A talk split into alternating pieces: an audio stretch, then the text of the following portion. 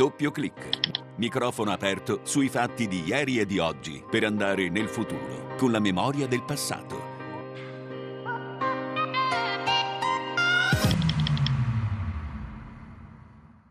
Il momento della morte è il momento in cui incrociamo lo sguardo di Dio. Gigi ha già visto Dio. Luce Rossa, siamo in diretta, bentrovati gentili ascoltatori di Doppio Clic, avete sentito le parole pronunciate all'omelia dei funerali di Gigi Proietti da Don Walter Inzero, era il 5 novembre del 2020, il 2 novembre del 2020 moriva uno dei più grandi artisti italiani, appunto Luigi Proietti. Mi dicono dalla regia che abbiamo in linea, mi piace presentarti così Rodolfo, dimmi se sbaglio, uno dei figli di Proietti, Rodolfo Laganà, ben trovato. Beh, grazie, grazie, puoi presentarmi benissimo, più di un figlio, di più, quindi va benissimo, tranquillo proprio. Rodolfo, con te racconteremo parte della vita di Gigi Proietti che è parte anche della tua vita, ma prima ascoltiamo insieme la scheda introduttiva della nostra Silvia Giovarrosa. 2 novembre 1940, 2 novembre 2020. Con un ultimo colpo di scena si chiude il sipario sulla vita di uno dei più grandi attori italiani di tutti i tempi, Luigi Proietti.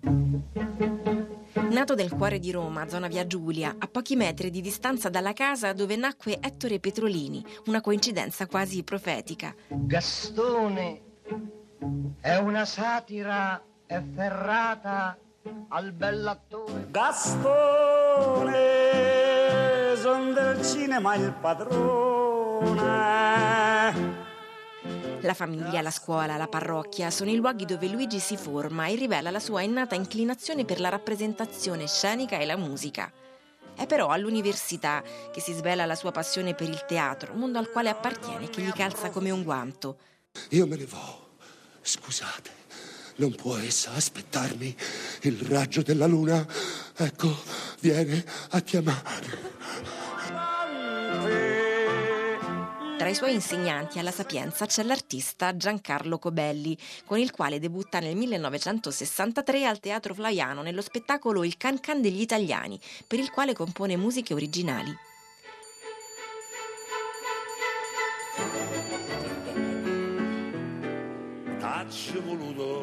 Anni 60, epoca d'oro dei night club. Proietti canta, suona la chitarra, compone. Diventa un'eccellenza.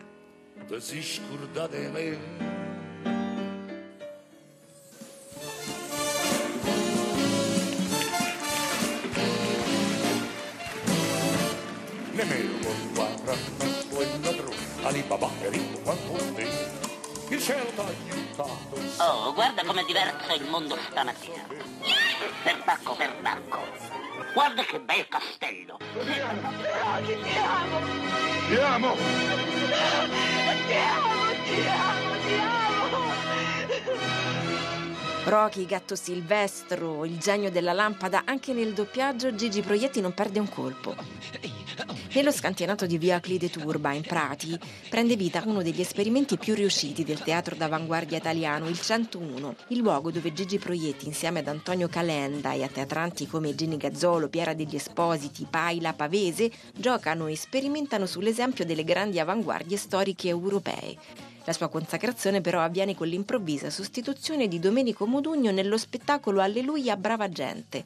Il pubblico lo acclama, la critica lo elogia e da qui sarà riconosciuto come uno dei più grandi artisti italiani di tutti i tempi. Debutto in clima natalizio ieri sera a Roma. Alleluia brava gente. La nuova commedia musicale di Garinei e Giovannini. Accanto a Renato Rassi, il protagonista, doveva esserci Modugno. Invece, ieri sera al Teatro Sistina c'era Luigi Proietti, un attore trentenne romano che in televisione ha indossato i panni di Don Chisciotte. Questa può essere l'ultima notte del. E grazie davvero a Silvia Giovarrosa per questa perla che ci ha donato per questa puntata di doppio clic dove vogliamo ricordare i tre anni dalla morte dell'indimenticato Gigi Proietti, grazie anche in regia a Gabriele Di Domenico. Siamo in collegamento diretto con Rodolfo Laganà, attore, comico, regista teatrale. Rodolfo, intanto se vuoi commentare anche tu questo ricordo in parole, in musica che abbiamo realizzato. Beh, avete fatto una presentazione straordinaria, avete detto tutto, quindi secondo me ogni cosa da aggiungere è inutile. È un grandissimo attore a tutti i livelli, come avete giustamente descritto, quindi posso solo aggiungere la mia gratitudine a Gigi per tutto quello che mi ha dato e tutto quello che mi ha insegnato. Rodolfo, vuoi raccontarci come vi siete conosciuti con Gigi Proietti? Che anno era? So che c'è anche un aneddoto particolare, un provino, tu avevi capito fino a un certo punto come stesse andando il provino stesso, poi la storia insomma ci dice che è andata molto bene. Sì, in realtà io feci questo provino per, perché ero andato al Teatro Brancaccio per prendere dei biglietti per uno spettacolo proprio di Gigi, che era la commedia musicale di Gaetanaccio, un capolavoro assoluto. E mi accorsi che c'erano dei ragazzi in fila. Allora, incuriosito, mi sono avvicinato e ho detto: Ma, ma che state a fare? Stiamo facendo la fila perché Proietti fa una scuola di recitazione. E io non so perché l'ho fatto, anzi lo so, forse perché non c'avevo niente da fare. Mi sono messo in fila pure io e ho fatto la domanda per laboratorio. Mi hanno preso e, e da lì la mia vita è cambiata, insomma, è stata un'esperienza irripetibile, inimmaginabile soprattutto. Qual è il ciak o il momento, l'aneddoto a cui sei più legato, ammesso che ce ne sia uno solo, ma quello che vuoi condividere con chi è all'ascolto? Ma guarda, io ho talmente tante cose con Gigi che abbiamo avevamo un rapporto proprio di, di, fratellanza, ci volevamo molto bene. Ti posso raccontare un aneddoto proprio nel, nella fase iniziale, in una lezione che faceva lui nel laboratorio, un giorno si provava una scena di Giulietta e Romeo e Gigi disse chi vuole fare Romeo? Io alzai la mano e mentre l'alzavo me ne sono pentito, dico ma perché l'ho fatto? E Gigi mi guarda e mi fa ma chi tu? Ma se sei una cozza. Ecco, da lì è iniziato tra noi un rapporto incredibile di, di affetto, di complicità, di ironia, di divertimento. Rodolfo Laganà, torniamo indietro di tre anni appunto ai funerali di Gigi Proietti, ascoltiamo una parte dell'omelia di Don Walter Inzero. Gigi è stato un uomo mite, un uomo paziente, un uomo per nulla litigioso né vendicativo, non era polemico, un uomo colto, raffinato, con una bella intelligenza che ha messo a servizio, a frutto, dopo l'esperienza del teatro d'avanguardia del teatro sperimentale, Gigi ha scelto, posso dire, ha preferito la semplicità. Il pubblico lo ha amato e lo ama e tante sono le manifestazioni di affetto che sono arrivate un po' come un'onda di amore no? che ha travolto la famiglia in questi giorni perché Gigi ha saputo raccontare l'umanità, l'umanità che osservava con tenerezza e con una leggerezza, ma direi anche con un profondo affetto.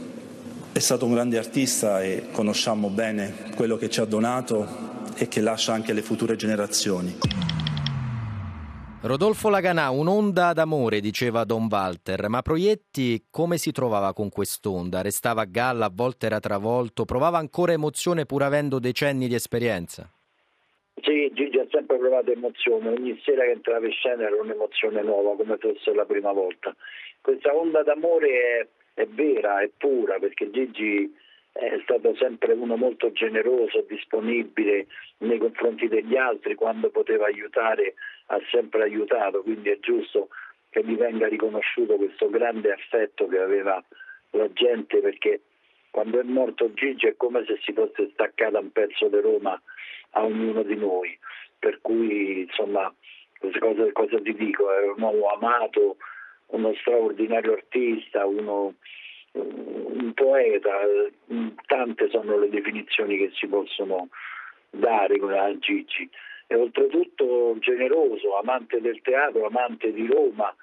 E ricordiamo che Gigi ha, ha tirato su dei teatri che erano morti, che erano sepolti, è riuscito con la sua forza, con la sua tigna a, a riportarli sempre all'apice. Infatti il suo ultimo capolavoro è stato proprio il Globe Theatre, che è un teatro che ci invidiano credo tutte le città e spero che questa cosa possa continuare perché era un suo sogno che ha portato avanti con tanti sacrifici sia lui, Carlotta, Susanna, insomma tutta la famiglia. All'indomani della morte abbiamo sentito qui a Radio Vaticana l'allora sindaco eh, di Roma, quando appunto Gigi Proietti ebbe l'intuizione di costruire quel teatro nel cuore di Villa Borghese, ovvero Walter Veltroni. E Veltroni ci ha raccontato di come Proietti, insomma, espresse quello che era un desiderio. E Veltroni disse sì. beh non facciamo che resti un desiderio facciamolo davvero. Proietti disse come? quasi incredulo. Eh. e poi si riuscì, si riuscì a fare quel teatro. Rodolfo resta con noi perché ascoltiamo ancora un estratto dell'omelia di Don Walter Inzero dove lui sottolinea come Proietti è stato un attore un artista popolare. La sua vocazione profonda è stata quella di trasmettere l'arte della recitazione condividere non solo un talento, ma mettere a disposizione anche l'esperienza, come può fare un padre. Lui non amava l'espressione maestro, no? diceva ai suoi collaboratori, gli piaceva più, io sono il principale, perché maestro forse è anche un po' un termine abusato. Gigi aveva un rapporto speciale col suo pubblico e ha tuttora, perché questo affetto e l'amore non finisce, no? i suoi spettacoli si vedeva quasi questo flusso di affetto, di amore che lui trasmetteva e riceveva. È uno spettacolo che poteva durare un'ora e mezza, due ore, poi si dilungava, no? Perché era un dialogo di amore. E questo il pubblico lo percepiva, si sentiva riconosciuto nei personaggi che interpretava e si rivedeva anche nelle fragilità che lui metteva in ridicolo, metteva in risalto. È stato un artista popolare, mi ha colpito, mi sono ricordato che una volta, perdonatemi questo inciso personale, Gigi quando vi dicevo ha scelto la semplicità, ha voluto essere un artista popolare, quando era anche rischioso, perché si poteva esporre all'incomprensione e all'emarginazione un po' no? di chi ha una visione invece un po' più elitaria. E ricordo una volta qui, parlando, dialogando piacevolmente con lui, sulla missione anche della Chiesa degli artisti, che non vuole essere ovviamente solo la Chiesa dove noi diamo l'ultimo saluto agli artisti, ma un po' la casa dove gli artisti si possono incontrare e dialogare sulla via della bellezza tra artisti credenti e non credenti e lui diceva, certo la Chiesa ha fatto tante committenze, basta girare per Roma vedere questa meravigliosa città e la Chiesa è stata la più grande committente no, nella storia. E diceva la Chiesa deve continuare a fare arte. Sì, con questa prospettiva, un'arte popolare, cioè un'arte, concedetemi, di alto livello per tutti, non per l'intelligenza, per l'elite. Un'arte per tutti, un'arte anche per i bambini. Rodolfo Laganà, come descriveresti Gigi Proietti a un bambino, a chi conosce solo per nome la sua figura? Ma guarda, le parole che ha detto il padre Walter, se non sbaglio, vero? Esatto, sì. Eh, sono parole meravigliose e mi vorrei complimentare anche con lui perché io mi ricordo quando, quando ci fu il funerale rimasi incantato da, da queste parole bellissime che ha detto. Come dire a un bambino? Un bambino Gigi poteva insegnare il gioco, la passione, l'amore. Eh, il, prima avete parlato del termine popolare. Ecco, Gigi ha sempre ritenuto questo termine molto alto, popolare non significa basso. Molto spesso aveva anche un contrasto con diciamo, l'intelligenza, la critica, che non, non, non l'ha capito fino in fondo, forse a volte l'ha anche ostacolato, ma lui è andato avanti per la sua strada e ha insegnato tanto, tanto, veramente tanto, con amore, con amore, con, con la voglia di dare, con, con, con la, la, voglia di, di, di vedere realizzati i suoi sogni e i sogni degli altri, per cui io poi ti dico quando parlo con Gigi ecco, c'è già un po' di commozione perché per me ha significato tanto, noi eravamo molto legati, ci volevamo molto bene, per me è stato come perdere un padre, è stato come perdere oltre un punto di riferimento perché eh, mi ha aiutato anche a, a fare delle scelte, a cercare di capire dei personaggi, insomma tutto quello che poteva insegnarmi me l'ha dato e io sarò riconoscente per tutta la vita perché con lui si giocava molto, si scherzava molto, un uomo di, di grande cultura, di grande ironia, per cui insomma non finirei mai di, di, aggiungere aggettivi positivi di questa persona che a me personalmente manca proprio tantissimo.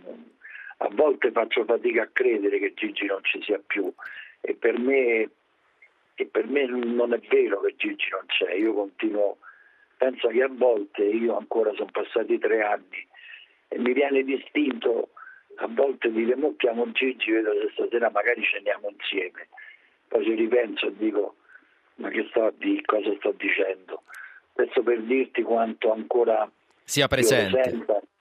Sì, ma non solo in me, in tutti, in tutti i miei colleghi, in tutti i ragazzi del laboratorio. Quando si parla di Gigi si parla eh, di una persona ancora presente, che ti sta vicino, che ti sta ancora accanto. Rodolfo, per concludere, so che tu questo mese, a novembre, sei in scena a Roma, a teatro. Vuoi dire agli ascoltatori dove possiamo venire a vederti?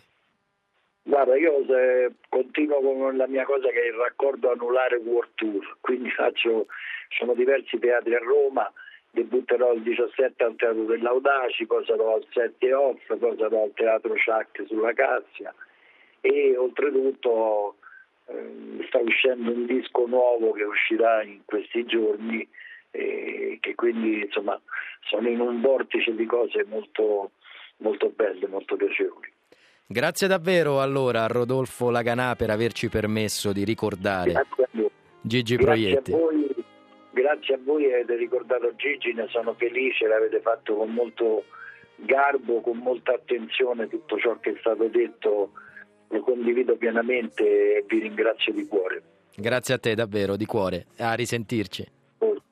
Ciao ciao, grazie a tutti. E termina qui la puntata dedicata ai tre anni dalla morte di Gigi Proietti. Ringrazio ancora Silvia Giovarrosa, grazie anche a Daniele eh, Giorgi e poi in uh, regia al tecnico del suono quest'oggi Gabriele Di Domenico. Da Andrea De Angelis è tutto. Ci salutiamo con un brano di Gigi Proietti che ci ricorda come l'amore non sia mai un'abitudine e ricordiamo anche che se c'è un motivo per lamentarsi ce ne sono sempre almeno due per non farlo. Ciao! E lasciarci ed è per questo che non ci lasciamo mai.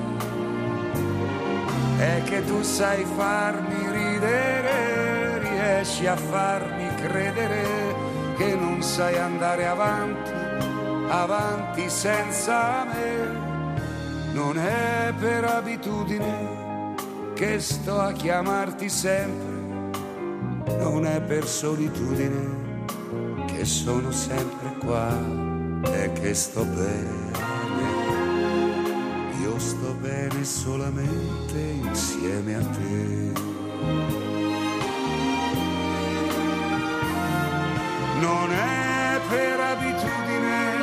Che parlo così tanto, non è per solitudine che non ti lascio più.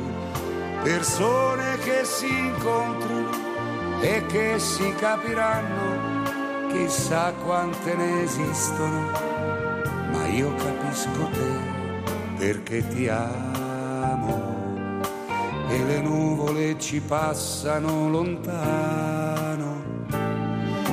Per fortuna siamo liberi di prenderci e lasciarci ed è per questo che non ci lasciamo mai.